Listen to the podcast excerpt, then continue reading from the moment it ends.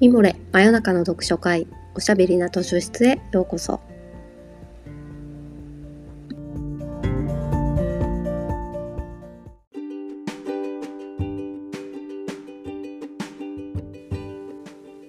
こんばんは。講談社ウェブマガジンミモレ編集部のバタヤンこと川端です。おしゃべりな図書室では水曜日の夜にほっとできて明日が楽しみになるをテーマに皆様からのお便りをもとにおすすめの本や漫画、紙フレーズをご紹介します。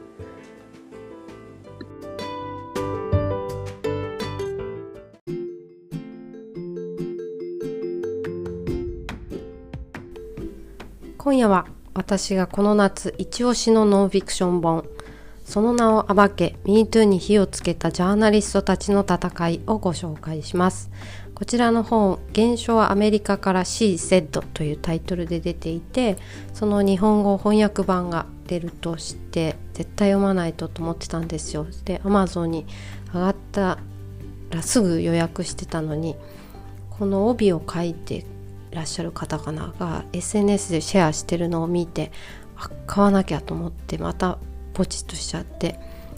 結局発売日当日に3冊家に届いたっていうねこの予約したことを忘れて焦って Amazon で予約してダブルっていう私のあるあるなんですけどなんか Perfume とか欅坂のライブの DVD とかも初回限定版の特典とかついてるじゃないですか。あれを手に入れなきゃと思って焦って予約して予約したことを忘れてまた別のところで予約したりしていろんなところから発売日に届くっていうね、まあ、よくやってしまうんですけれども話がそれましたが、まあ、そのぐらい楽しみに待ちわびていたその名を暴けがどんな本か今日ご紹介したいと思います。MeToo 運動のきっかけになった映画プロデューサーのハーベイ・ワインスタインのセクハラ事件は皆さんも記憶に新しいと思うんですけどその告発記事の取材を担当したニューヨーク・タイムズの2人の女性記者が執筆したノンフィクションなんですね。私もワインスタインという特徴的なその名前と告発したのがグネス・パルトローとか有名な女優さんたちだったのでその印象は残っていてどういういきさつで世界的なニュースになってその後、まあ、どんな展開があったのかっていうのはあんまりちょっと詳しくチェックできてなかったんですけどそのワインスタインの長年にわたる女優とか女性従業員への性的な嫌がらせはその前から噂もあったしキャスティングカウチっていうらしいんですけどその役に抜擢してもらいたい女優がプロデューサーとか力のある人と寝るっていうかまあそういう風にさせるみたいなことは公然の秘密っていうところがあったわけですよね。ワインスタインが複数人の女性たちの口封じとしてお金を払っていたってことを告発した記事がニューヨーク・タイムズの記事になったのが2017年の10月のことでこの本はその告発記事掲載に至るまでの舞台裏とその後いろんな社会で運動が起こった後の変化をその取材を担当したニューヨーク・タイムズの2人の記者が綴ったものなんです。この本がなぜこの夏の一押しというか、まあ、今年一番ぐらいの興奮を持って読んで今ここであの今日はお便りと関係なく勝手に貸し出しカードとしてご紹介しています。なぜかっていうと、まあ、端的に言うとものすごく面白かったっていうことなんですよ。面白かったっていう感想は書評としてどうよという気もしますがワインスタインの悪行をやったことを告発しようとする人たちを封じ込めようとして、まあ、関係者だったりとか敏腕の弁護士たちがま彼の周りを固めていて告発しようとする女性たちの弱いところをついて、まあ、先手先手を打ってくるんですよね。で彼らと2人の記者タイムズ編集部との、ま攻防があって情報合戦みたいなのもありその辺がこうすごくスリリングというと不謹慎かもしれないんですけどスパイ映画みたいな興奮がありますその性被害特に立場がある人からの性的暴力とか搾取とかエンタメ業界メディア業界の男女格差みたいなものに私もメディアにいるからっていうのもありますけどすごく個人的に興味があっていろんな本とか記事も読んできたんですね。で伊藤詩織さんとか最近だとフォトジャーナリストの広川隆一氏の話とか正直辛い話ですしもう憤りしかないって感じですけれども一人で憤るだけで、まあ、何もできないみたいなもどかしさもあって辛い暗いだけの話だと人になかなか進めづらいですけれど面白いとこうして是非読んでみてくださいって人に勧められるなと思いました。ちょっと別の本で「赤ずきんちゃんはなぜ狼と寝たのか」っていう本がありましてこれは、えっと、夏木まりさんがおすすめしてて読んだんですけどこれは赤ずきんちゃんって有名な童話にはいろんなバージョンがいろんな国と年代であって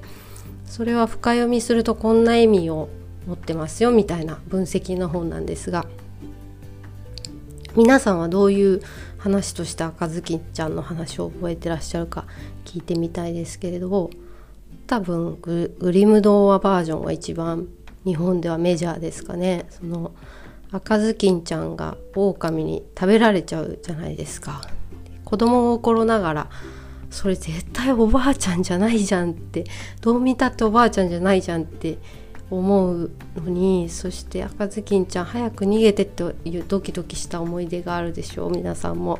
でまあ顔見たいからもっとそばにおいでとか言われてベッドに自分から近づいちゃうっていう、まあ、くだりがあってそれに性的な意味が、まあ、隠されているっていうこの本の分析なんですけど童話によってその教訓を伝えるみたいな手段は昔からいろいろあったと思うんですがこのワインスタインのケースもまあ言ったら途中で女の人たちはこの状況がまずいってことには気づいているんだけど、まあ、もっとその顔を見せてくれもっと近づいてって言われて、まあ、逃げれたかっていうと、ね、急にきびすを返して逃げるのはきっと難しかったんだろうなっていう話なんですよ。で、まあ、この本「その名は化け」は童話とはまた全然違いますけれども謹慎を承知で言うとエンタメとして本当に完成度が高い。だから人に勧めやすいんですね。完成度が高いと思う理由についてちょっと後半でお話ししたいと思います。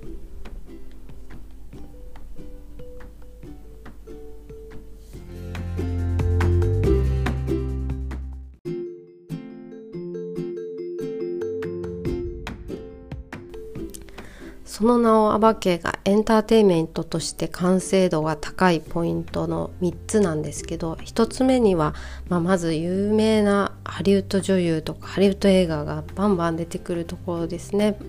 あの代表的なところで言うとパルトローですけれどもあの映画の時になるほどみたいなね。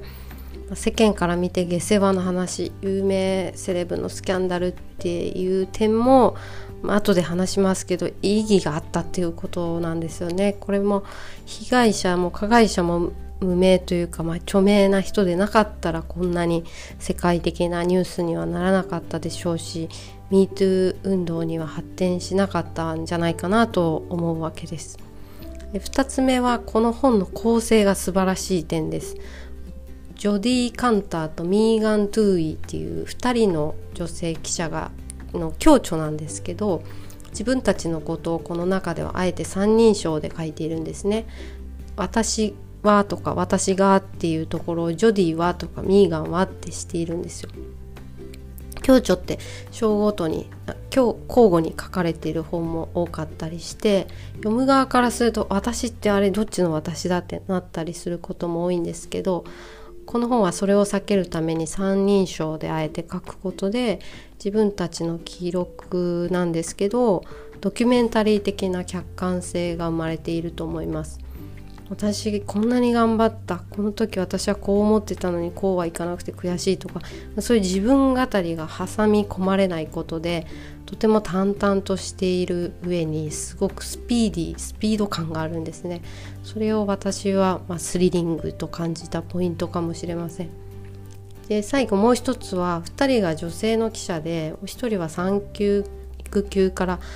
復帰したばっかりっていううち飲み子を抱えてたりするんですけどその辺の2人の私生活の描写とか女だからみたいな描写はほとんどなくて最後に謝辞って言ってこう周りの人に感謝を述べる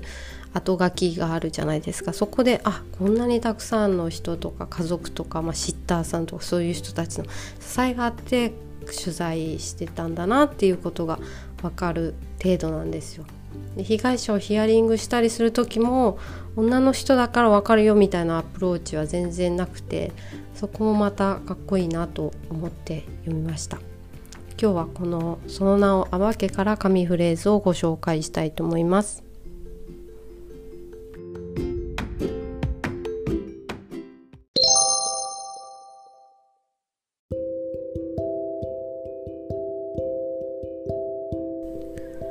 ハーベイ・ワインスタインはそんなに有名じゃない。これは告発記事を書き終えた深夜に記者の2人が一緒に同じ方向だ車で帰るっていう中の場面なんですけどこの言葉を言ったのはパーティーというベテランの編集者で2人がまこの記事が出ることでどんな影響があるかとか読者がどんな反応をするかなっていうのを話し合った時にこのハーベイ・スタインはそんなに有名じゃないっていう言葉を思い出すっていうシーンなんですけど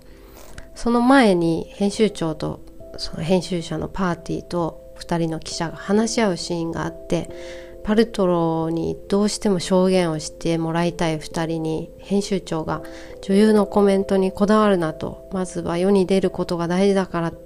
パルトロの声は後で記事にできれば十分だって言うんですよ。その編集長は黒人の女性の編集長なんですけど、まあ、彼女もすごいかっこいいんですけど2人はスター級の女優たちが声を上げてくれないと記事は不十分だとこの時思ってるんですよね。その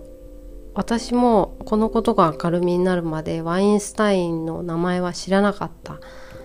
恋に落ちたシェイクスピアとかイングリッシュペーシェントは知ってるし映画も見たしパルトロのことは知ってて監督の名前ぐらいはまあちょっと興味があったとしてもプロデューサーの名前まではまあなかなか気にしてなかったっていうところですね。でパルトロがまあ、証言をするのかその説得に2人がどんなやり取りをしたのかっていうのは、まあ、是非本を読んでいただきたいところなんですけどこういうふうに、ま、有名な人が結果的に発言してくれたことによって世界的に広まったんだなっていうのがわかる一冊ではあります。はい、今日も最後までお付き合いいただいてありがとうございました。